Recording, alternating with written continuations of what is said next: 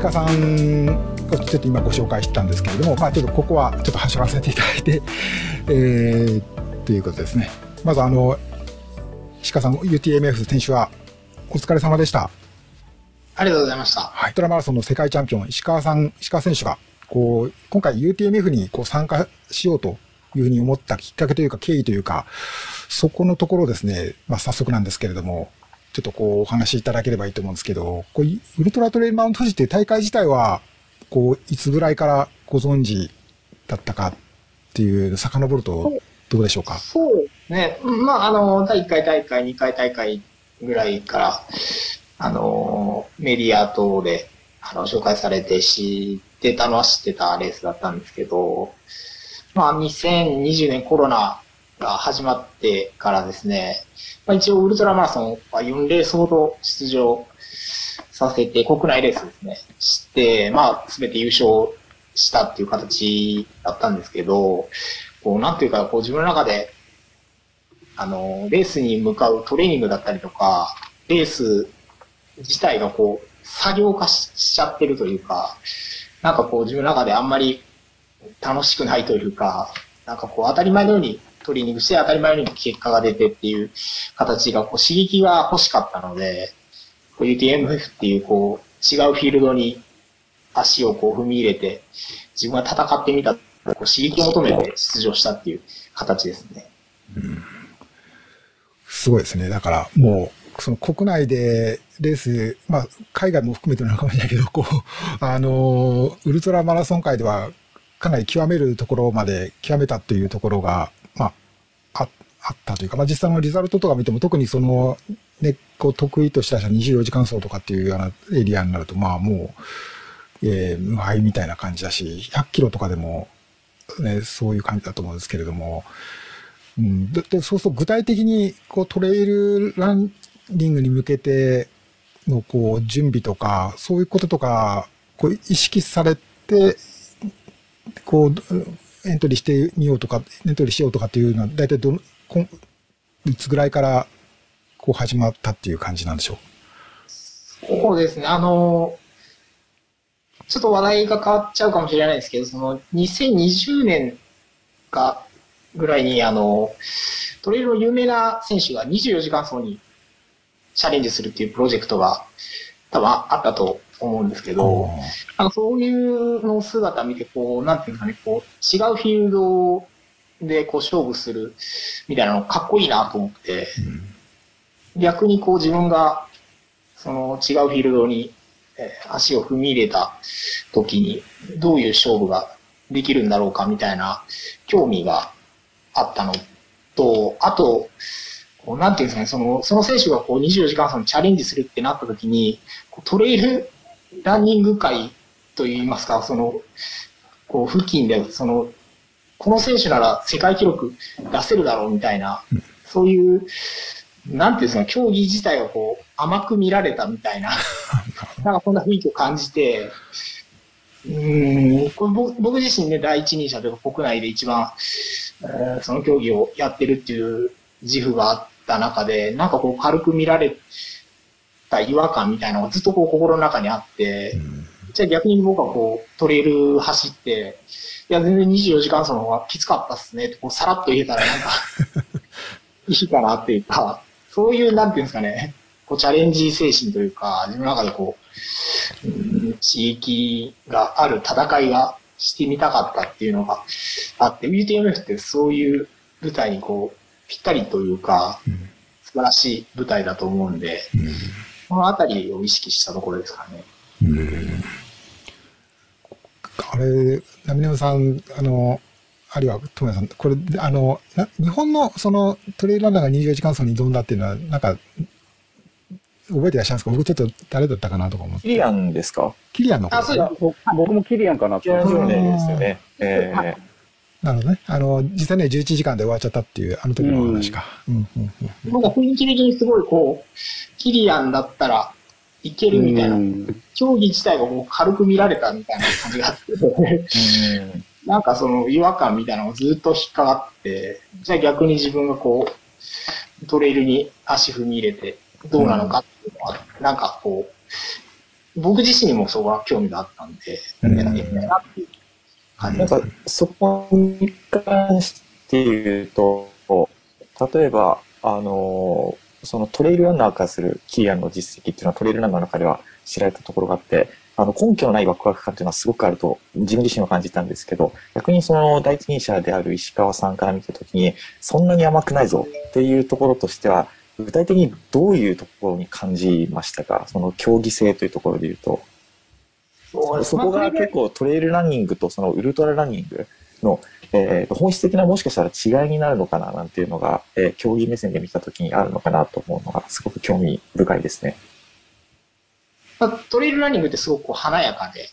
うんこうスキルフルで、こう、あの、なんていうんですかね、こう、技術的な部分がすごく問われるところもありつつのっていう中なんですけど、まあ、ウルトラランニングで言うと本当にもう最後こう泥試合というか、もうグダグダになってからがどう勝負仕掛けるかみたいなうん。ところのもうなんか最たる競技みたいな部分があってですね、そこをなんかこう、トレイルやってる人が再現できるのかなっていう部分があって、それを想像したときに、多分厳しいんじゃないかなという感じで思ってたので、まあ実際やってみたらはい。12時間でっていうことで、まあはいまあそれぐらいなんだろうなっていううん感覚。なるほどそれはつまりあの、まあ、体質とかそういったところも、まあ、もちろんあるけどメンタリティとかも含めたところでというお話ですかね。そうですね。よく日本人そうですね向きだって言われるその24時間走はっていうところで、うん、難しい部分があるんかなっていう。認識うんなるほどですね。ありがとうございます。うん。ねまあ、そういう、まあ、いわば、ちょっとこう、ウルトラランナーとしての境地というか、まあ、だいとりわけ第一人者としての境地というか、ね、やっぱ、あの、ここは、やっぱり、その、このスポーツ、自分が、こう、関わってるスポーツ自体を、ね、も、の、誇りをかけてという、ね、その大きな、ね、こう、理由があったということなんですよね。あの、ちょっとこれ、こう、いろいろ、このトレーニングとかトレイルランニングとウルトラマラソン、いろんなこと聞きたいんですけど、まあちょっとこう、それに先立って、まあちょっと今、記憶がフレッシュなうちに、えーこの先週のウルトラトレイマウント富士、実際こう、走ってみた経験について少し、あの、伺えればと思うんですけれども、こう、UTMF のこのコースとか、あ、そうですね、その、まあ、このコースについて、まあ、もちろんそのトレイルなので、こう、ロードのウルトラマラソンは全然違うわけなんですけども、これどういう印象を持たれたか、自分にとってかなりハードル高いというか、あるいはまあ自分でもここはこういうコースだったら、ある程度読めるというか、えーなんかそんな、あの、不安なくいけそうだなというふうに思われたか、こう、どういうふうにこう感じ、最初こう、コースを研究してみたとき、どういうふうにお感じにななりましたかね、石川さん。そうですね。まあ、あの、ロードが多いっていうイメージが UTMF はあったので、その、本当にこう、山岳のレースっていうよりかは、ロードでしっかり稼いで、山を我慢できれば、ある程度上位に入れるんじゃないだろうかという、まあ、ふんわりしたイメージは持ってたっていうのがレース前のイメージですね。なかなか鋭いところを突かれたというか、実際、ナミネさん、やっぱり、今のはあ当たっ僕はなんか、やっぱまあ、ある程度当たっている、当たっているという言い方まあ。が失礼ですけど、こう、そう。UTMF の大事なところはやっぱり、ロードまあというか、、年々コースは変わってますけど、まあ、今年特にあの、天使がカットされたっていうことで、まあ、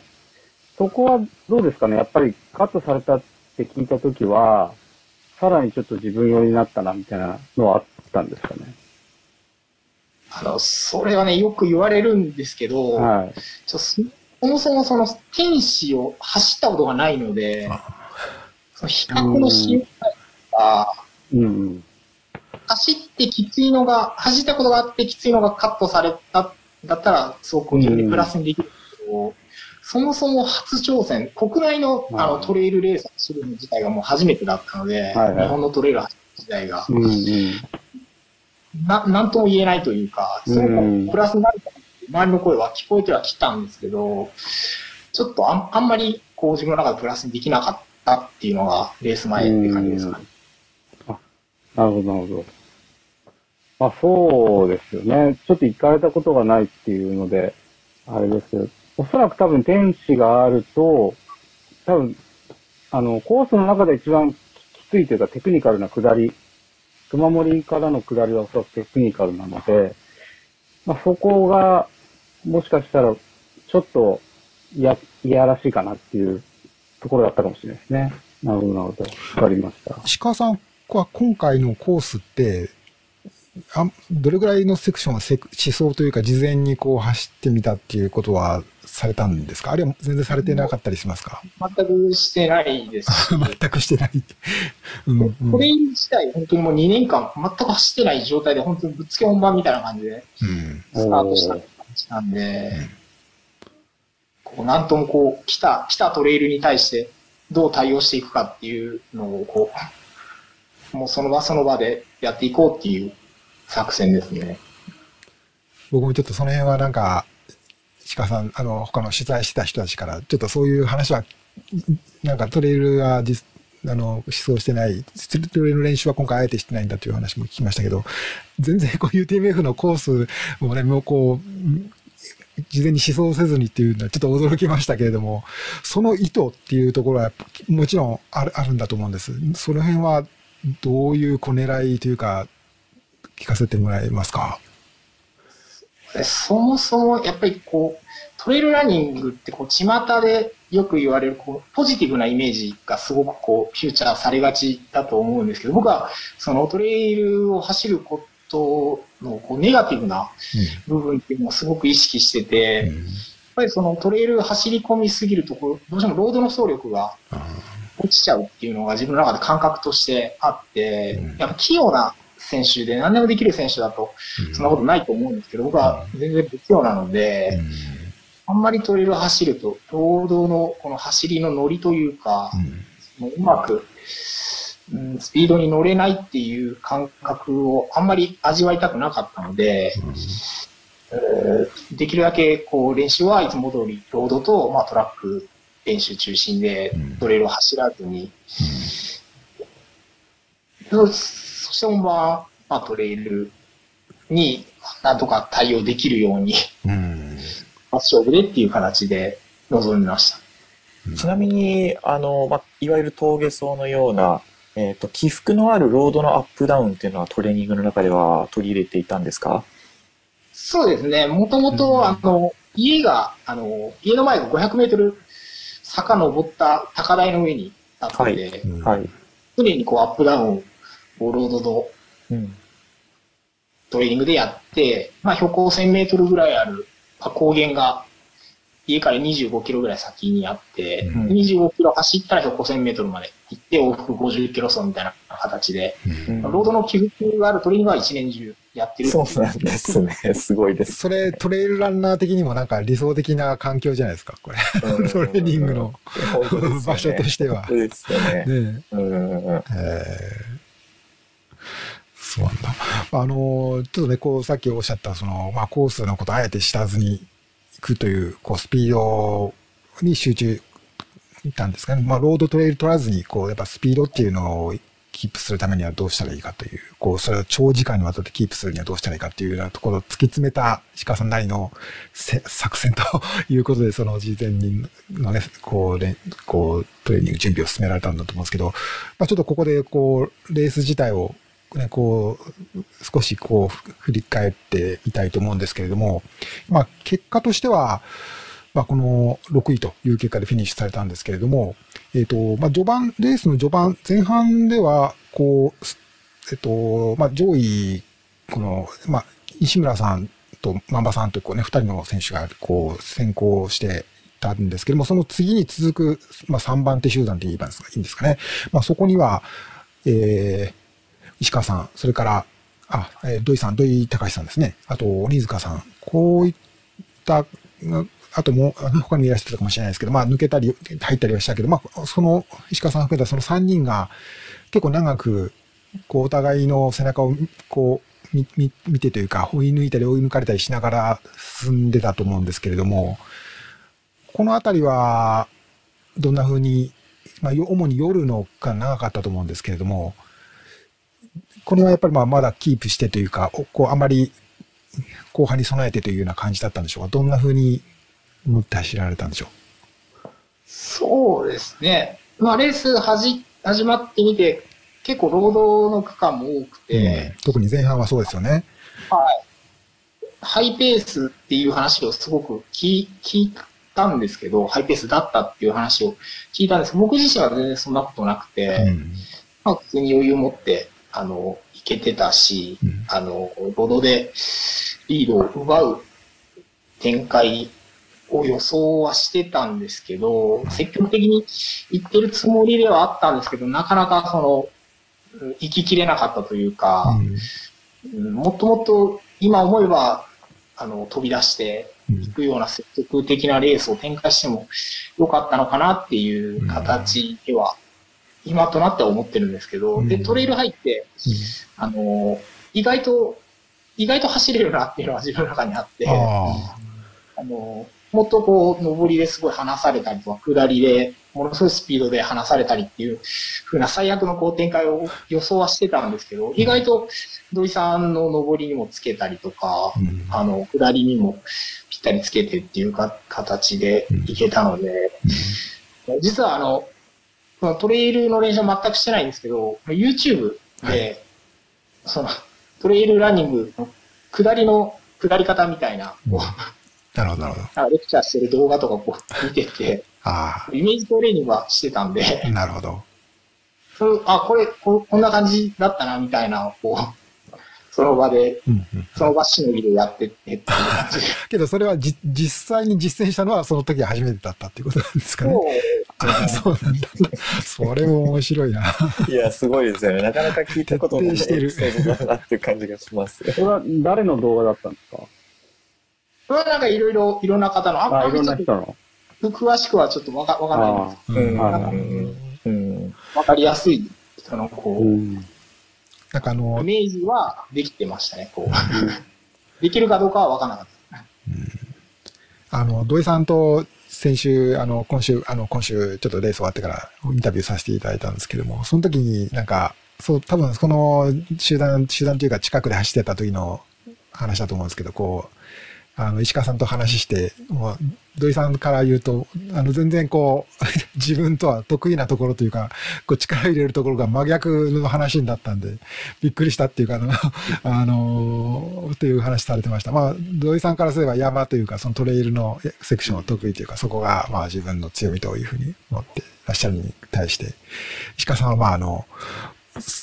逆ですよね。ロードで、こうやっぱり自分はそこで力磨いてきてるっていう、練習するところも多分、それ全然また違うっていうところで、そういう話をして、した、してたんですよっていうことをおっしゃってました。うん。その前半の労働を比較的、まあ、抑えてというか余裕を持ってっていうところは、それが心地よいペースだったからなんですかそれとも、こう、駆け引きというか、ある程度前後差を意識しながら走るっていうのが、まあ、通常のスタイルかでいうと、えっ、と、その時はどっちだったんですかね？まあある程度後ろと差を、あんまりこう団子というか集団があんまり大きくなりすぎるのが嫌だったので、うん。まあできるだけ前に前にっていう形。はい。た結果、まあそのぐらいのペースでうん。落ち着いたのかなっていうなるほどで感じ。すね。うん。はい。まあ、確かにあの一人きりで走るより特に前半っていうのはある程度のペースになるところのパックで走るっていうのは、まあ、なんかペースリズム刻むっていう意味でもあのあとはまあ初めてのコース走るっていう意味でも、うん、あの良さそうですよね。そうですね。うん、うんまあ、あと、あの、トレイルの方ってすっごい話するじゃないですか。しますみんなおしゃべりですからね。それがすごい、なんていうんですかね。違和感って言ったらあれなんですけど、この、うん労働の長距離レースとかだと本当にこう、いかにこう、スイッチをうんオフにして、オートドライブを自分が切り替えて、えいかにエネルギーーを使わないように、こう、淡々と修行僧のようにこうん。う、刻むかっていうところのスイッチを入れるんですけど、うん。トレイルの場合はこう、な、なんていうんですかね、こう。カルチャーショックというか、そうですね、なんかそこはね、ただ、まあ実際競技の中でみんなこう、なんかね、あの、ギッとした雰囲気の中でやってるかというと、選手同士の交わりがあったりっていうのが、うん、まあちょっとトレイルランニングの特徴かもしれないですね。そうですね。もう本当にね、うん雰囲気はすごく良くて、はい素晴らしいなと思いながらも、ちょっと違和感を感じて今までのカルチャーショックみたいな、こう、えレースでこんなベラベラ喋ってなんか、わいいのみたいな。びっくりしました、本当に。まああんまりでも僕話振られたりもしたんで、あんまりね、うん。無視無視するのもちょっとうん。申し訳ないんで、話はしますけど、やっぱええ。りなかなか受け入れて、まあ普段の自分のスタイルとはってことですよね。そうですね、なかなか。ちなみに、そのトレイルの特徴で言うと荷物持って走るっていうところがあると思うんですけど、まあ、そこのやりやすさとか、なんかもうそもそもトレーニングしたかどうかで言うとどうなんですか？今ちょうどあの、ちょっと、あの、今、うん。チャット欄の方でも同じ、こう、質問をいただいて、ええこう、えー WGMK さんって言えばいいのかな？装備を背負って走ること自体、どんな印象だったでしょうか？と。まあ確かにここも、ロードのウルトラマラソン、トレイルとちょっと大きく違うところ、目目で見てちょっとね、大きく違うだろうなって誰でも気がつくところなんですけど、どうでしょう？そうですね、ウルトラマラソンの場合は本当にサポートがいて、全部サポートに給水だったり、ジェルだったりっていうのを供給してもらって、自分は本当に軽装で、あの、無駄なもの一切持たずにっていうのが、まあ、スタンダードな、あの、スタイルなんですけど、これの場合はね、あの、エイドまで20キロ、30キロってあるので、持たないといけないっていうことなんですけど、4月に入ってぐらいから、あの、荷物をちょっと背負わないとまずいなと思い出して、ちょっと重めのザックに、あの、荷物3キロとか3.5キロとか背負って、まあ、あの、さっき言ってた50キロ走みたいな形で。やっていって、まあ何回かしてるうちにこう、しっくりきたというか、あの、慣れたので、まあ本番はもうもうちょっと軽くできたので、意外と違和感なく、そんなにあの、肩が凝ったとか、それが重荷になって走りのリズムが崩れたっていうことはなかったので、あんまりこうなん。かそう、そうすると、あの、逆になんかあの、ん苦手じゃないですけど、トレイルと、この、普段やってることの違いの中で、あまりフィットしなかったっていうのを振り返ってどこかありましたか？この山岳エリア的なところなのか、もしくは補給なのか、あの、ウェアリングなのか、いろんな要素の微妙な違いっていうのがあると思うんですが、どうでしたか？まあ、その、なもちろん山岳のところ苦しんだところはももちろんなんですけど、うん。もうエイドに入ってこのソフトフラスクですかね。はい。あれはいに、あれ出して水入れて蓋して、もう一回閉まってみたいなのが、本番になって意外と自分できないなと思って、えこれ下手くそだなと思って、本番えーう。ん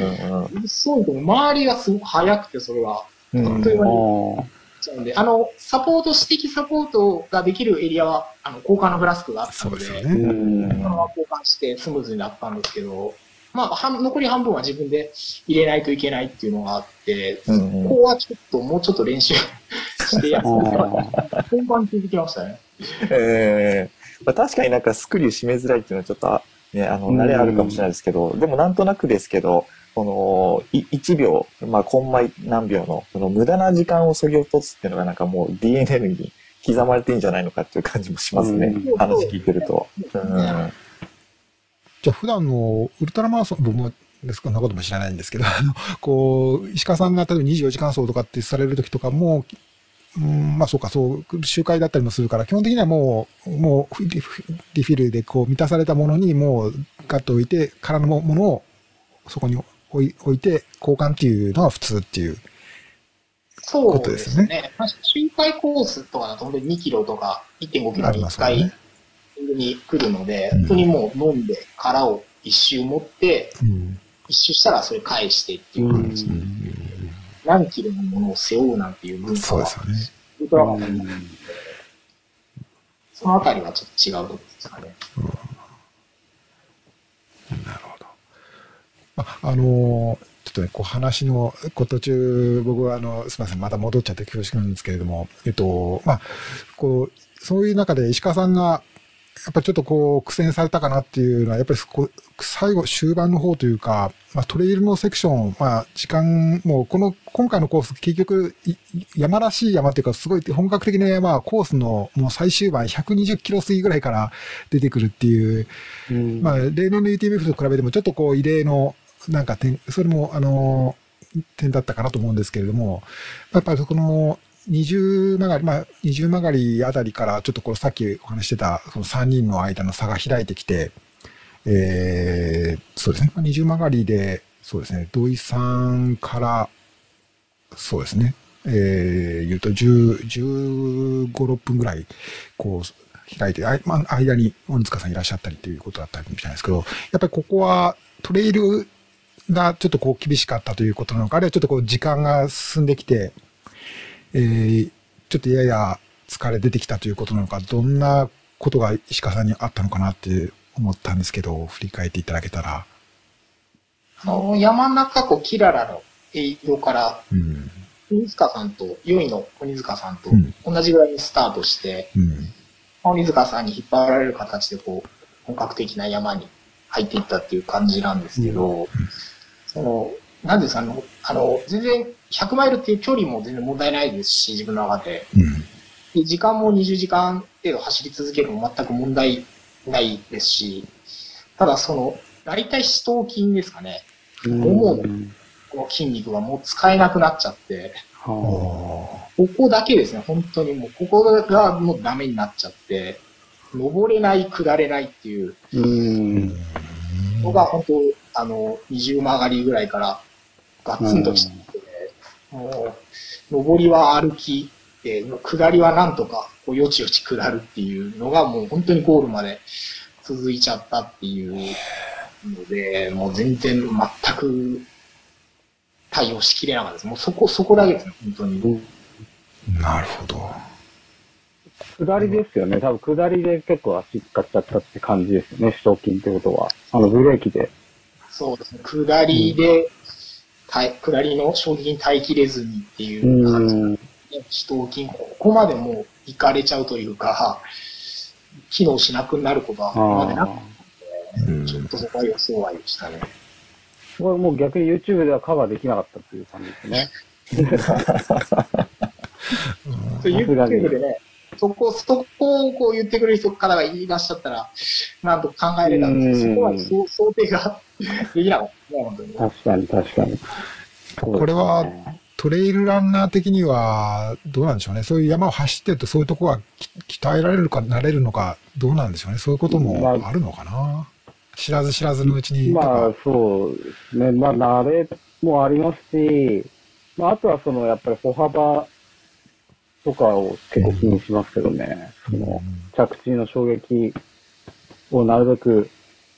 和らげるっていう。うん、あとは、あの、まあ、コースレイアウトを見たときに、まあ、特にあと思想するとよりわかると思うんですけど、そこを想定した中で前半からのトータルのペース配分とか、えっ、ー、と、細かな筋肉の使い分けするっていうところは、ね、まあ、なんかちょっと特徴かもしれないですよね。うん。うんそういう、結構トレイルランナーあるあるですけど、トレランまあ僕もそうなんですけど、出るレースに合わせたプロファイルのコースを、で練習したりするんですよね。だから、そういうのも、まあ筋力もそうなんでしょうし、うん、まあそういうところかなっていう気もしますよね。だけど、うん、まあ、とはいうものの、まあその石川さんレベルのランナーがね、ねなので、うん、まあそうであってもやっぱりあの、なんていうか、トレイルの、そうちょっとしたこう、ちょっとしたっていうか、まあこうコースのこう上り下りっていうことが続くと、やっぱり、うん、で、こう、そういう思わぬ、こう、橋に影響を及ぼすっていうのがね、ちょっとこう、驚きというか、うん、うん、と思いますね。うん。ああ、そうだったんですね。やっぱり、じゃあそ、そこからは、やっぱりちょっとこう、苦しみながらというか、まあ、あの、フィニッシュまで、なかなか辛い、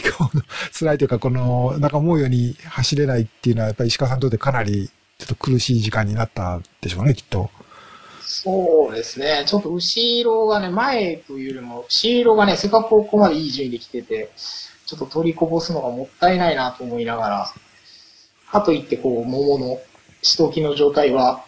改善されないっていう時間がすごく長く続いたので、うん。体力的には全く問題ないですし、眠気がどうとか、うん。その、やめたいとか一切なかったんですけど、うん。本当にもう、死闘筋が機能しないっていう、その、ただ一点だけで前に進めないっていう、すごくこう、そういう意味で苦しうんい時間にましたね。それは、つまりもし、まあ仮に今後また挑戦するとすれば、そこが改善点というか、トレーニングをそこしていくっていうところが、まあ対策になってくるということですかね。そうですね。うんエース配分を考えるべきとは思うんですが、まあ根本的にそういう筋肉をうん。しっかり強化するっていう部分はちょっと考えないと話にならないのかなっていうふうには思いますね。なるほどですね。逆にそこを除くと、他に特になんか苦労したところっていうのはなかったですか？そうですね。あと、まあ、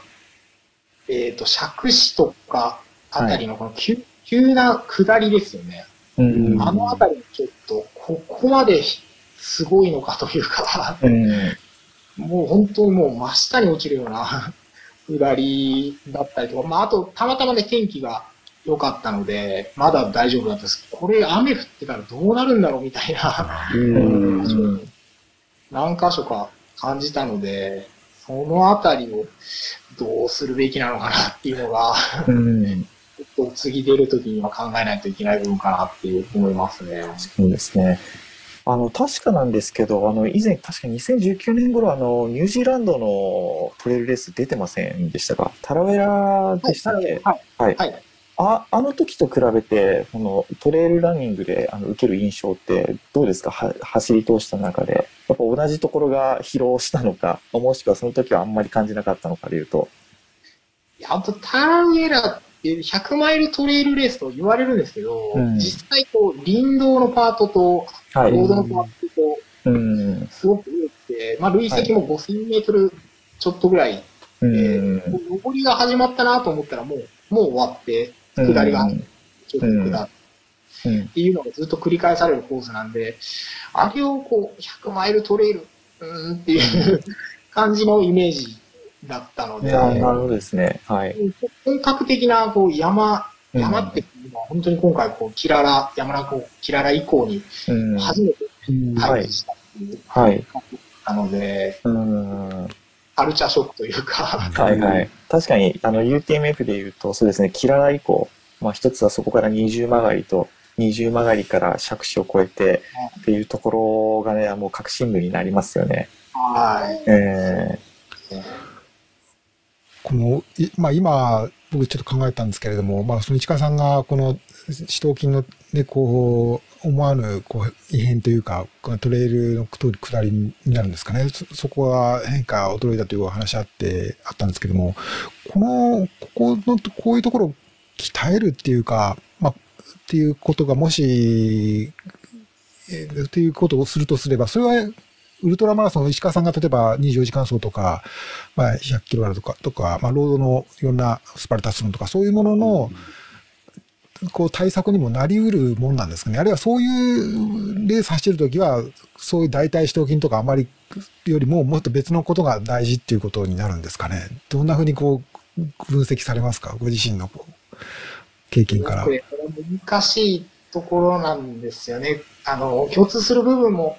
あるはあるけど、そこまで大きな影響にならないので、うんあんまりそのトレイル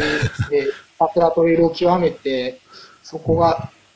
良くなったからといって、まだウルトラマラソンにつながるかどうかはまた別の話っていうのなるほどね。うんがあるので、そこはすごく難しいところです。なるほどね。いやまあまた別の、こう、ところを、こう、やっぱ必要とされるということですよね。うん。で、意外とね、走る競技が同じように見えても、素人目から同じように見えても、ね実際やってみると、うん導流っていうのはなかなか難しい必要なことが違う。うん。なるほどね。アメリカだと結構、僕のイメージだと、あの、ウルトラとトレイル、まあ、ウルトラトレイル、両方やってる人って割といるなっていうイメージが、あまあ、古くはスコット・ジュレックとか、まあ、そこら辺、どうなんですかね？やっぱり日本とアメリカちょっと違うんですかね？そこの話題もよく上がるようはな気がするんですけど、ただ本当のトップレベルで両方やれるのかって言ったい。ら、うん。うんポットさんも多分、ちょっとトレイル寄りで、24時間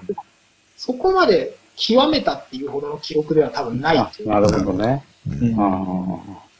そういう意味で、本当のトップオブトップで両方やるっていうのは、ちょっと、ね、あの、中のレース完走して、ロトレイルのレース完走して、ロードのレース完走してとか、ーいう意味でも、二つやるっていうのは全然大丈夫だと思うんですけど、両方ともトップを取るっていう意味の二つやるっていうのはかなりハードルが高いんじゃないかなっていうのが僕の見解です。あそうなんですね、やっぱり。確かにそうですよね。うん。スコット・ジュレックさんも多分200 24時間走260キロちょっとぐらいだったと思う。うん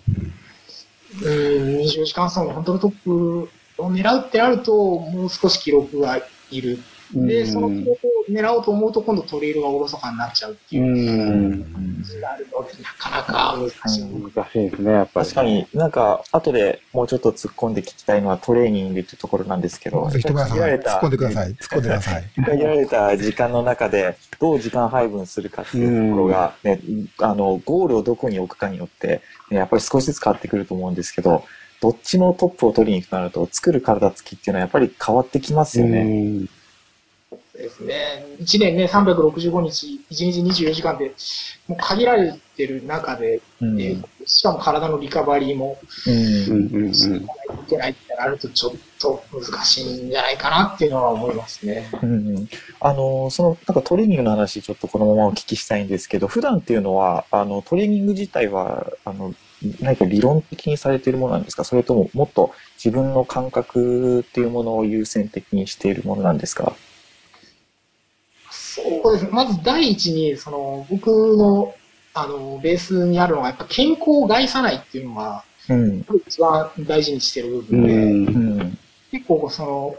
ウルトラランニング界によくいるのが、そのいろんなレースにも端から端までエントリーして、はいはいはい。で、全部走って、あの、なんていうんですか、こう超超人だ、みたいな、それがすごい体が強いみたいな、あるんですけど、それを10年間続けるって絶対無理だと思うんですよね。うんうんうんそれだったらきちんと1レースに向けて、しっかりトレーニング積んで、リカバリーして、うんっていうのをこう長く続けたいっていうのがベースにあるので、うんまずやっぱり健康と体調を崩さないああ、いいですね。うん。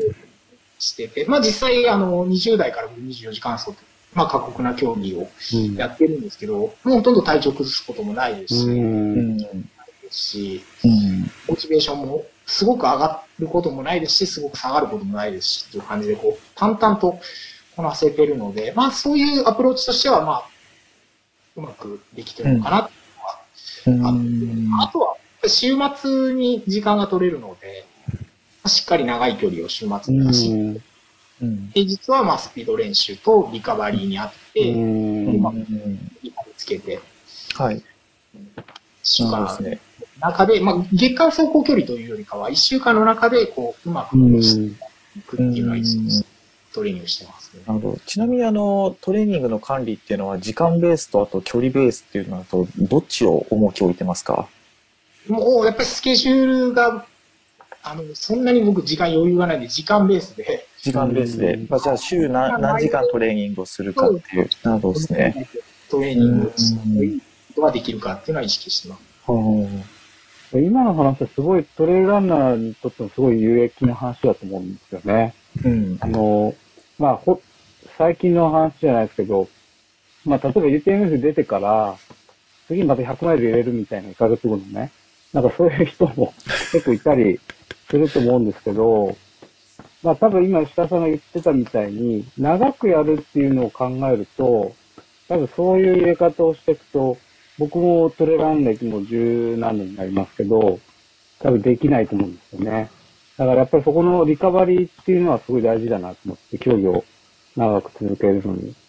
これはなんかすごいいいポイントかなっていうふうに思いました。はい。ちなみに、週何時間ぐらいっていうのが設定しているものなんですか？そうです。ちょっと今ね、あの、2月から、あの、2月に子供が生まれまして、はい。はい。あの、ええ育児休暇1年間取ってるんですよ。なんで結構トレーニングする時間があるというか、うーん。うんで1日、あの、UTMF の前とかだと、朝2時間、夕方2時間、うん。40キロ、20キロ、20キロで40キロベースにして、うん。あとは週末にうん多く走るか、ちょっと減らすかみたいな感じのベースを2月からずっと続けてるっていう形うです。んあの、じゃあ、フルタイムで働いてた時っていうのは、もっとその半分ぐらいってことですかね。そうですね。まあ朝15キロ、夕方15キロ、30キロで、うん。まあ週末100キロだと50キロだと。いや、けどそう聞くとすごいな、やっぱり。そう聞くとすごい、すごいけどな、やっぱり。うんでじゃあ、週、まあ、20時間とかは行きますかね。そうですね。朝うん、仕事前と夕方、仕事終わりと、はい。っていう感じでとそのぐらいな感じです。まあ、あと、えーまあ、体調に合わせて減らしたりとかしてるんで、はいはい、そうですうね。んえあとはまあ前後しますけど、そのぐらい売ってると思います。えうん。すごいな。ど、どんな練習が好きなんですか？けもしくはなんか嫌いな、苦手な練習とか、苦手だからこそやるとかってありますか？まあまあ、ベースはやっぱり1キロ5分から6分、ジョギングとか、起伏のあるところ走り込む。僕、すごいジョジョグ遅いんですよ、すごい。ああんまりガンガンペース上げてっていうのは嫌いで、うん。まあ、じっくりこう走り込むっていうのは5分から6分ペースではい走。り込むのがベースで、まあ、あと週1回か2回、まあ、河川敷とか使った1キロのインターバル走とか、はい。1キロ15本とか、スピード練習をやってって感じで、はいまあ、フルマラソンを最近は走ってないんですけど、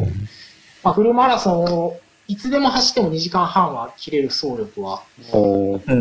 しておかないとっていうのがあって、で、その走力を生かして、まあ、100キロだったり24時間走だったりで戦っていきたいっていうのが、まあ、僕のこだわりというか、うんうん。い意識してる点ですね。うんそれってちなみにあの石川さん独特の練習なんですか？それともウルトラランニングでいうと割とこうセオリー的な練習の仕方になるんですか？ウルトラの人たちはそんなスピード練習やってないと思いますね。そうなんですね。じゃあもっとゆっくりと距離を踏むみたいな方が、まあ、スタンダードなんですかね。そうですね。まあ、ほぼ LSD のみみたいな、そういう人もまあ、特に一般ランナー的な人だと、まあ、僕自分自身もまあ思い返すと、そんな感じの人が多い、何時間もみたいな。時間で勝負みたいなね。これ例えば、マラソン練習でよくやるペース走、LT 走とか、1レベルのその30キロ走とか、そういうのもやったりもするんですか？そういうのやる。ですね。あー。1キロ4分から入って、ペース上げて、みたいな形。あ、そういうのがあるんですね。なるほど。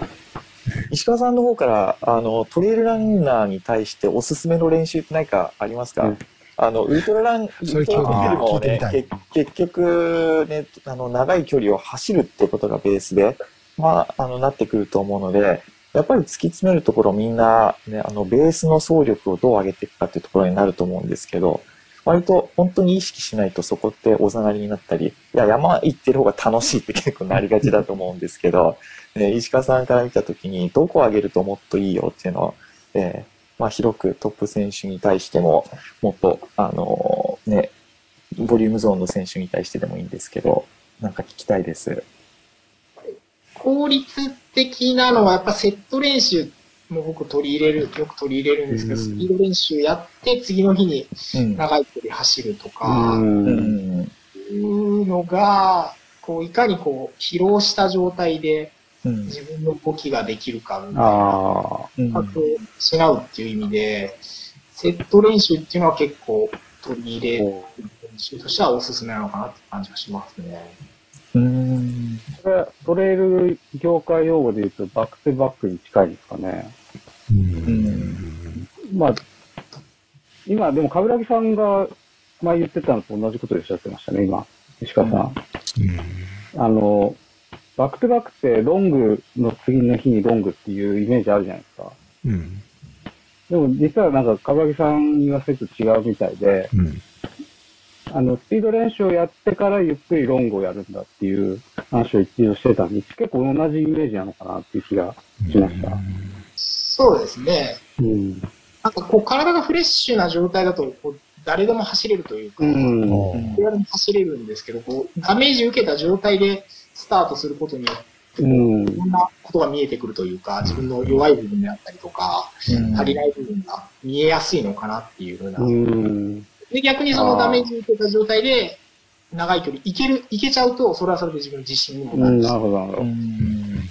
それは、あの、ベースの走力をまあ上げるっていうポイント以上に、まあ、長い距離を走り続ける体づくりとか、あとメンタリティを作っていくっていうことに効果をあの求めるっていうことですかね。そうですね。本当にメンタリティっていう言葉が本当にぴったりだと思ってて、うん本当にもうね、あの、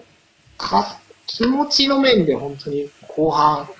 こう死んじゃうというか、うん。せ繊維喪失みたいなうん。状況が全てを崩すと思うんですよね。うんで、そこに苦しくなった時に、こういうことしたしたんだ自分はという、うん。実績作りというか、トレーニングの段階でそれが積み重ねられてると、こう、い1回でも2回でもこう踏みとどまれる理由作りというか、はい。はい。理由ができるので、うん。こう、こういかにこう何本作れるかみたいな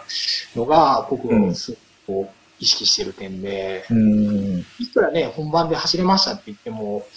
そこでなんで走れたのかっていう理由が自分の中で見えてないとあんまり面白くないと思ううので、ん。理由作りとして、そういうふうなトレーニングは、本当にメンタルを強化するっていう意味でもやってます。うん。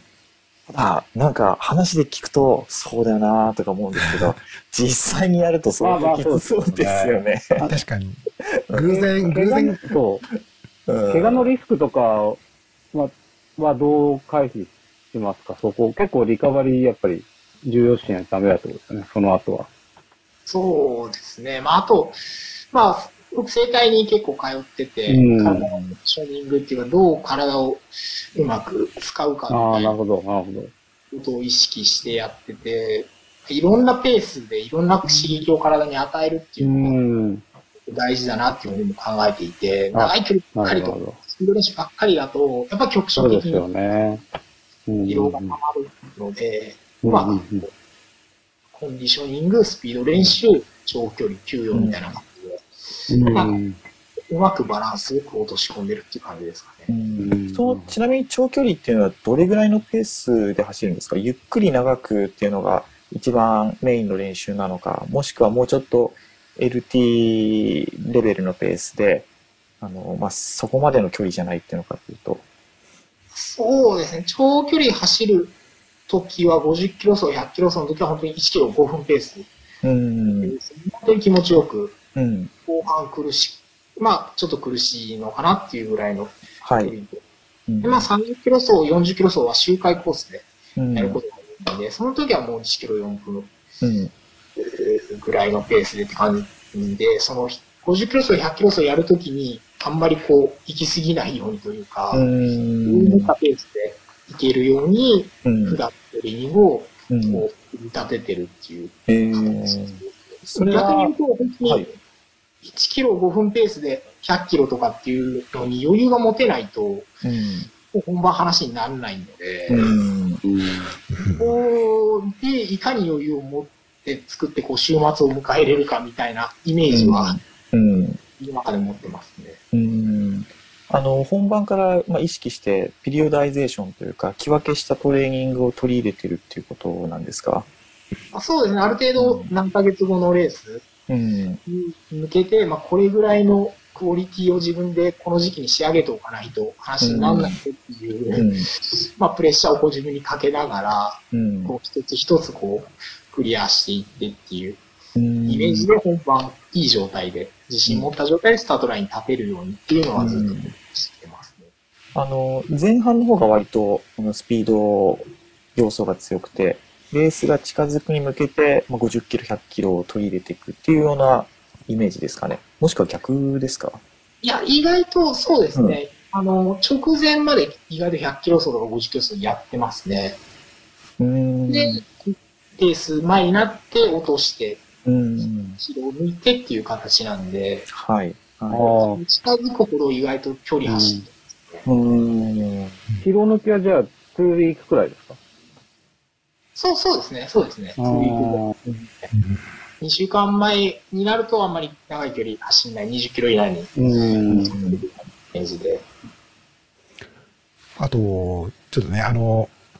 お時間もだいぶね、いただいてしまってるんですけど、ちょっとあの、もう一つのトピックとして、こう、食事とか、その、補給とかのサイクルみたいなことを、今ちょっとチャットの方でも、あの、いただいたメッセージ今出してるんですけれども、えーさっきもいただいた WGMK さん、えー食事についてもこれまで話されていますが、今も変わらずでしょうか？というのは、多分ちょっと僕らに補足すると、うん。鹿さんのアプローチとして、こうウルトラランナーとしてパフォーマンス最大化するには、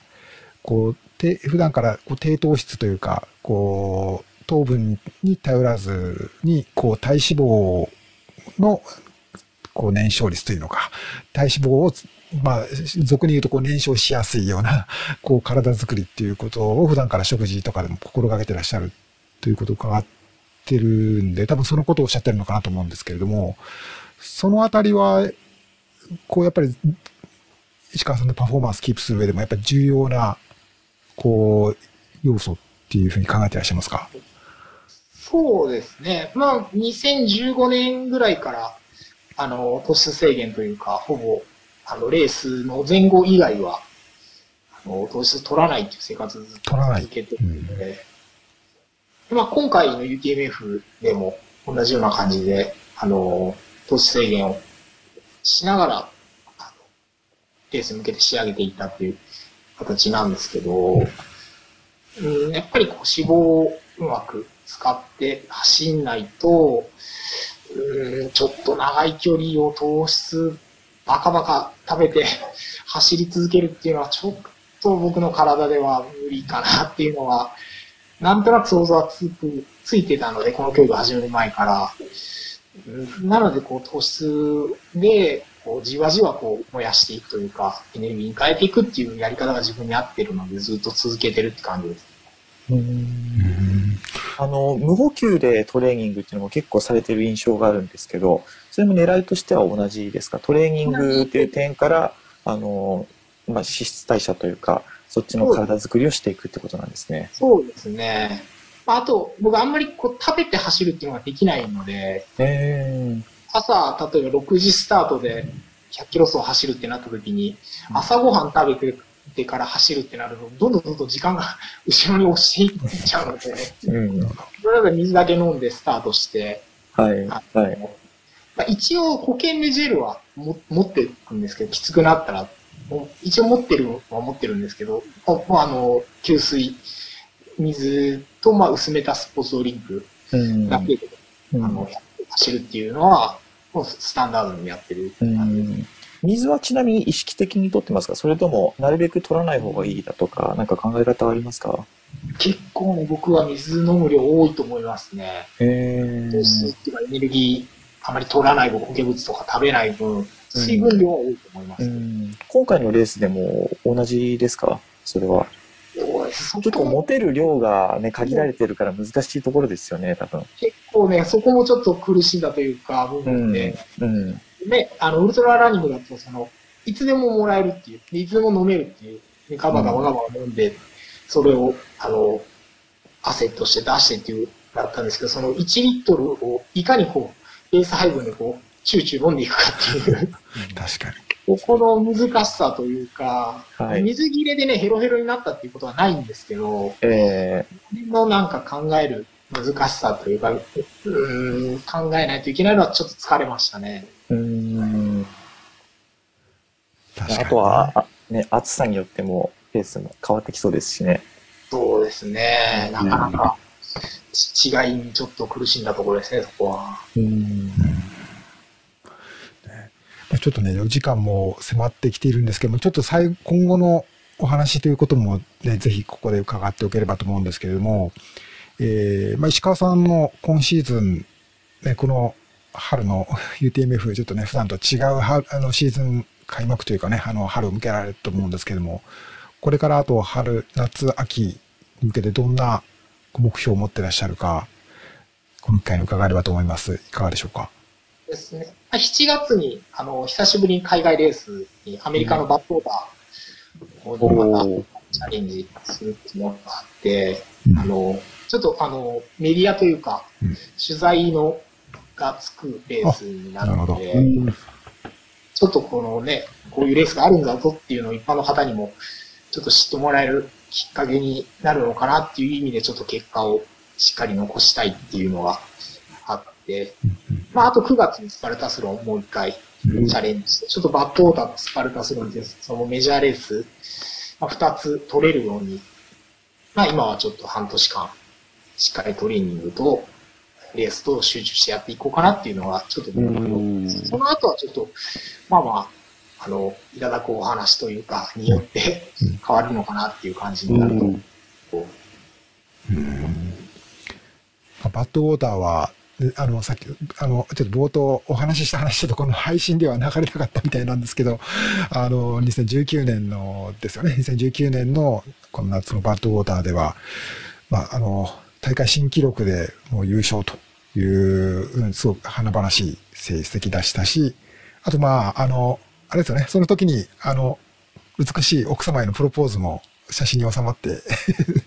た、ね、あの、のもその時でしたよね、確か。そうそうでしたよね。うん。というわけで、まあ、すごい、なんていうか、弦のいいというか、あの、鹿さんにとっては、あの、すごい、こう、いい思い出の多分いっぱいある場所ですよね。そこでまた、じゃあ自分の記録を更新するっていうあたりが目標になりますかね。というよりも、こう、なんですかね、こう、コロナで、全く僕、海外レースがすごく大好きで、うん、もう、こう、ワクワクして、こう、非日常を味わえるっていうのが2019年までだったんで、まあ2020年後だったんです。けど、コロナで、それが全くこう、実現できなくなって、こう、なんていうんですかね、止まった時計の針をもう一度動かすじゃないですけど、その舞台にこう、ぴったりなのかなっていうのが、バットオーダーのこう再スタートっていうか、再キックオフの場所にできればいいかなっていう思いでいます。ね、バーダー、あの、あの19年のバッドオーダーの後にもインタビューさせていただきましたけども、非常に過酷な、なんていうか、うん、まあ、トレイルランニングも自然の中で過酷だとか言いますけども、ちょっとまた別の次元の、なんていうか、50度の、気温50、摂氏50度の世界というところだと聞いてますので、なかなか、またその時のね、またその話もぜひ、あの、読者キャラバンでも聞かせていただければなと思ってるんですけれども。うん、一方で、まあ、あの、一応まあ、トレイルランニングに僕関心もいろいろ向けてるので、UTMB とか、あるいはまた UTMF とか、トレイル、また 走ることってありますかね？石川さんどうでしょう？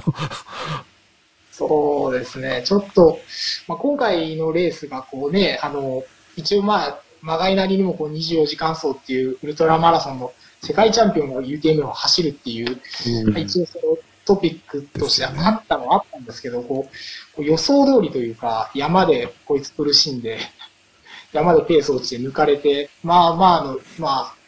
微妙な順位でゴールしたなっていう感じの、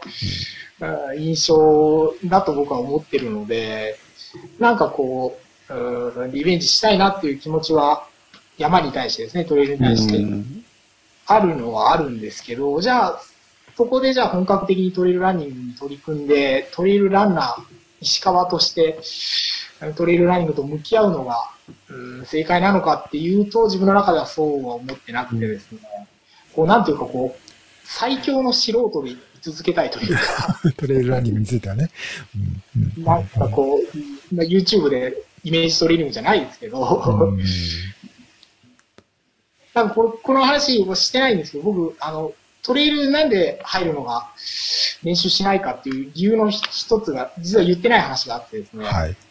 僕、蜂と蛇がすごい苦手なんですよ。なるほどね。絶対トレイル入ると蜂と蛇いるじゃないですか。うん。ああ。これがね、なんていうんですかね、こう、会うとこう繊維喪失しちゃうというか、あの、UTMF でも二重曲がりあたりでこうヘビがいてですね、あそうだったんですか。それは意外なエピソード。そうですよね。練習でね、そこの一つなんですよ、本当に、あの、あんまりちょっとトレイルに入るとね、こう、そその怖さがあるんで、あ あ。ロードだとね、あんまりないじゃないですか。うん。確かに。そこの危険性って低いと思うんで、っていうのもあったりして、じゃあトレイルの色に染まるのが自分のスタイルなのかっていうとそうでもなくて、でも、でも、今回みたいにこう、ロード勢 VS トレイル勢みたいなこの構図ってすごい面白いなと思ってて、うん。なんか、うんまあ、別に喧嘩する必要はないですけど、こういい、いいこう緊張感といい距離感。お互いに刺激し合って、うん。いけたら面白いなっていう面白さも見えた UTMF だったので、うん。こうす、うん、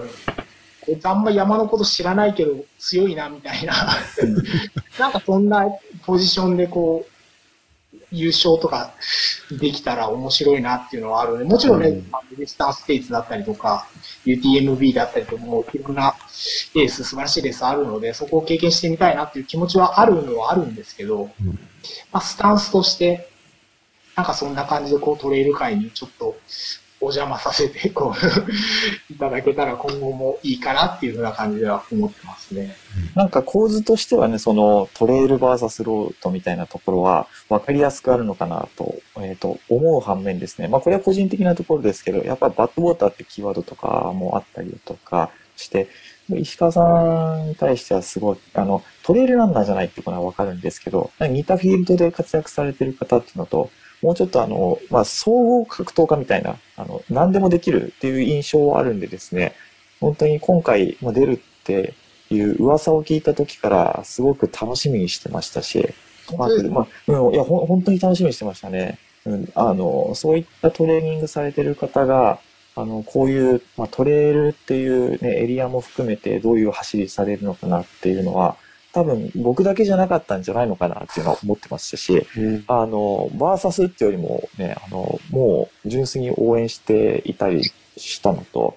まあ、来年の UTMF また出てほしいなっていうのも思うし、あと UTMF じゃなくても新越語学とか、やっぱりいろんなタイプの、えーとウルトラトレイル、まあ、100マイルに限らずともあるので、えーそこにあの、得意なプロファイルの中で挑戦してほしいなっていうのは、もうすごくウェルカムな気持ちでいますよ。本当ですか？そうえーなかなかそのトレイルの会の方と絡む機会が本当にないので、うんどう思われてるんだろうとか、うんあの、そのどう、どういう感じなんだろうっていう、その、はいあの、感じもあって、でもそこが逆になんか今回心地いい部分であったりとかもして、うん。こう土井さん、鬼塚さん、石川で3人で集団で行ってる時とかも、うん。あ鬼塚さんってすごい応援されるんですけど、うん。僕のこと無視ですよね。いや、それはもう申し訳ないです。本当に。すいません。それはでも逆に僕は心地よくて、誰がこいつみたいな感じの、あはい。なんでそれがウルトラマラソンじゃないので、そこは。うん。なんかこの、で、あの、外国人いない中でも、うんなんか外国人っぽい、なんか、うん。立ち位置に入れたっていうのはすごく心地よかったので、はい。すごくはい。なるほどですね。逆に言うと、あの、そこまでやっぱりあの、自分のアイデンティティがウルトラのランナーであるっていうのは、どういう背景とか、あの、っていうのがあるんですか？やっぱり相当な苦しいトレーニングもしてると思うんですけど、やっぱ何か一本コアにないとそれってなかなか続けられないことじゃないですか？うんでもやっぱり僕そも、そもそもエリートじゃないので、スタートが。うん。もう本当に、あの、陸上競技をから始めて、高校時代から始めて、もういろんな強い人見てきて、もう自分なんて自分なんてっていう、ずっとそれこでやって一番になれずに、あの、やって、でも走るのは好きでずっと続けて、でこうやっと出会えた、こう自分のフィールドなんですね、ウルトラマラソンで。こう自分が輝ける場所みたいなのがあって、そこを絶対手放したくないなっていう思いうん。がすごくうん。30歳過ぎて、なんていうの、こんなにこう熱く走ることを続けてるなんて、高校時代の時に多分うん。で、うん。そのあたりの、この、なんですかね、こう、じくじたる思いみたいな、うん。強い気持ちっていうのは、こう自分の歴史、ストーリーの中で、えー積み重ねられていったものなので、そこは、うん曲げたくないっていう気持ちですかね。なるほどですね。なんかそれについては、あの、トレイルランニングの中のトップ選手にも、あの、たまに聞くエピソードだったりするので、あのもしかしたらね、そういうところが何かあの、根本的なところで、あの、似たフィールドにいるっていうのを、なんか感じるのかもしれないなって今聞いていて思いましたね。岩佐さん、あの、西村さんも言ってませんでした、インタビューで。同じニュアンスの感じの。うん、そうですね。あの、うん西村さんもまさに、ある意味では石川さんとこう、重なるというか、まあ、本当にもう普通の、なんていうか、28歳で会社の、あのね、職場の人に誘われてフルマラソン出たのがきっかけでというようなね、とうんところから、本当にこうやって続けられてっていうところが本当に楽しいんだということをね、おっしゃっていて、うん、まあ、あの、ね、こう、戦うフィールド っていうか得意とするところはまたちょっと違うんだと思いますけれども、うん、なんかこう、そうですね。まあ、また鬼塚さん鬼塚さんでまた違う、こう、フィールドをね、バックグラウンド持ってらっしゃったりして、まあ、それぞれのお話って聞くと、ね、こういう、あの、考えさせられるというか、こういろんなことを経験して、この同じコース、ね、この選手まで走られたっていうのが、ね、あの、いなんか、意義深いというか、まあそういうことをね、僕もね、お伝えしていけたらなと思って、あの、同じように走ってるように見えても、こういう違うこう考えを持って、バックグラウンドを持って走ってらっしゃる人がいるんだっていうことをね、伝えていけたらなと思うんですけれども。あとちょっとね、あの、すみません、あの、チャットの方でね、め 一つメッセージいただいて、質問をいただいたので、ちょっと話戻っちゃうかもしれませんけれども、えりこさん、えっと、糖質制限について、どの程度、具体的にどの程度まで糖質制限でしょうかと。で、糖質の質とか考えてらっしゃいますかとか、えっと、あと、まあ、その糖脂質、脂質でエネルギー確保する場合のその脂質の質とか、PFC っていうのはちょっと僕、石川さんご存知かもしれないけど、その割合とか教えていただきたい。ちょっと結構ね、結構テクニカルな質問が来ましけれどテクニカルですね。この辺、なんか、どの程度までの糖質って、全く本当に取らないっていう感じなの、取らないっていうか、意識して取ることはないということなのか、あるいは、とたまには食べたい時にはおにぎり食べるとか、そういう感じなのかとかっていうことなのかな。どどうでしょう、石川さん。いや、ちょっと PFC とか、そその専門的な話はちょっと難しいなとは思うんですけど、まあ、あの、主食ですね、米、パン、麺類は一切取らないようにしてて、でもまあ、野菜の糖質、繊維質みたいなものは取ってますね。普通にバランスよく。ここは取って、まあ、あと肉はよく食いますね。うん。肉は結構ガツガツ、鶏肉中心に結構がっつり、卵、肉、卵、あとナッツ類ですね。ナッツ類。まあ、あと MCT オイルとかオイル系あのプロテインもよく飲みますね。なるほど。そんな、そうですね。そんな感じで、まあ、なんかあんまり糖質制限って言う言うんですけど、まあ、あの、主食を取らないようにして、あの、肉類しっかりタンパク質取って、まあ、好きなもの食べてっていう感じでずっと続けてるって感じですね。なるほど。ちなみに今回のレース中は補給どんなことしてたんですか？あ、そうなんですよ。あの、トレイルってこうなんかハンガーノックとかってうん。いううん。イメージがあって、その、やっぱりウルトラマラソンと違って、その糖質すごい使って、物バクバク食うみたいな、皆さんね、うどん食べるみたいな、うん。そういう状況に僕もね、落陥るのかなと思って、結構準備は一応してたのはしてたんですけど、意外とこの走り出して、あのーいつもよりジェルと、あと黒糖ですね。硬い黒糖とあとチョコ。うん。もうその3つでほぼ回してったっていうえー、形です。固形物はと取らずにウルトラマラソンと同じような補給あで。そうなんですね。はい補給のトラブルとかも特になく、そうですね、胃腸がとかいうのもうんあれですし、えーそもそもエネルギー入れでっていう、本当に死闘筋だけの問題で、うん走れなかったっていうだけですね。はじゃあ実際その、まあ、と、えっ、と、補給に関して言うと、ウルトラランニングの方がきついなっていう感じありますか？今回走ってみて。そうですね。うん、難しさというか。うん。あんまり、両方ともそんなに違いは感じなかったっていう感じですね。特にエネルギー切れもなかったし、うんあんまり取りすぎないようにだけは普段から気をつけてるんですよ。ウルトラマラソンの時も。えええ。で、その、取りすぎるとどうしてもね、こう、入れれば入れるほどと思っちゃうんですけど、うんそこのトラブルって絶対来ると思うんで、うんまあ、エネルギーギリギリのところを攻めるというか、うん。レース終わりでお腹空いたなぐらいの感じでゴールできることをイメージして、今回もそんな感じでゴールでえー。終わった後に食事も取れたので、ジルはちなみにあの45分、あ45分とか1時間に1本とか、あのペース配分決めて定期的に取ってましたか？決めてはないですね。ん。もうある程度こう、あの、エイド出るときに4つか6個ぐらい入れて、うん。ちょっとエネルギー切れの兆しが見えたかなぐらいでちょっと取っとこうかなっていうのを連続して、うんまあ、まあ、結果的に45分から1時間に1回ぐらいうん。かなっていう感じです。ですね。ということで、ね、えりこさんも参考になりましたでしょうか？ありがとうございました。メッセージ、あの、チャットね。あと、あの、ちょっとね、時間過ぎてしまったんですけど、僕の方からジャーナリスト的な視点でもう一つだけ質問してもいいですかね。あの、まあ、この最近のウルトラランニング界の大きなニュース、鹿さんもご存知だと思うんですけど、こう、アレクサンドル・ストロキン、ね、リトアニアのウルトラ、あの、マラソンランナーですけれども、まあ、彼が、えーちょうどこの UTMF やっている最中だったかな。その時に、えっ、と、この、イギリスのね、レースで、まあ、その、100キロの世界記録を更新したと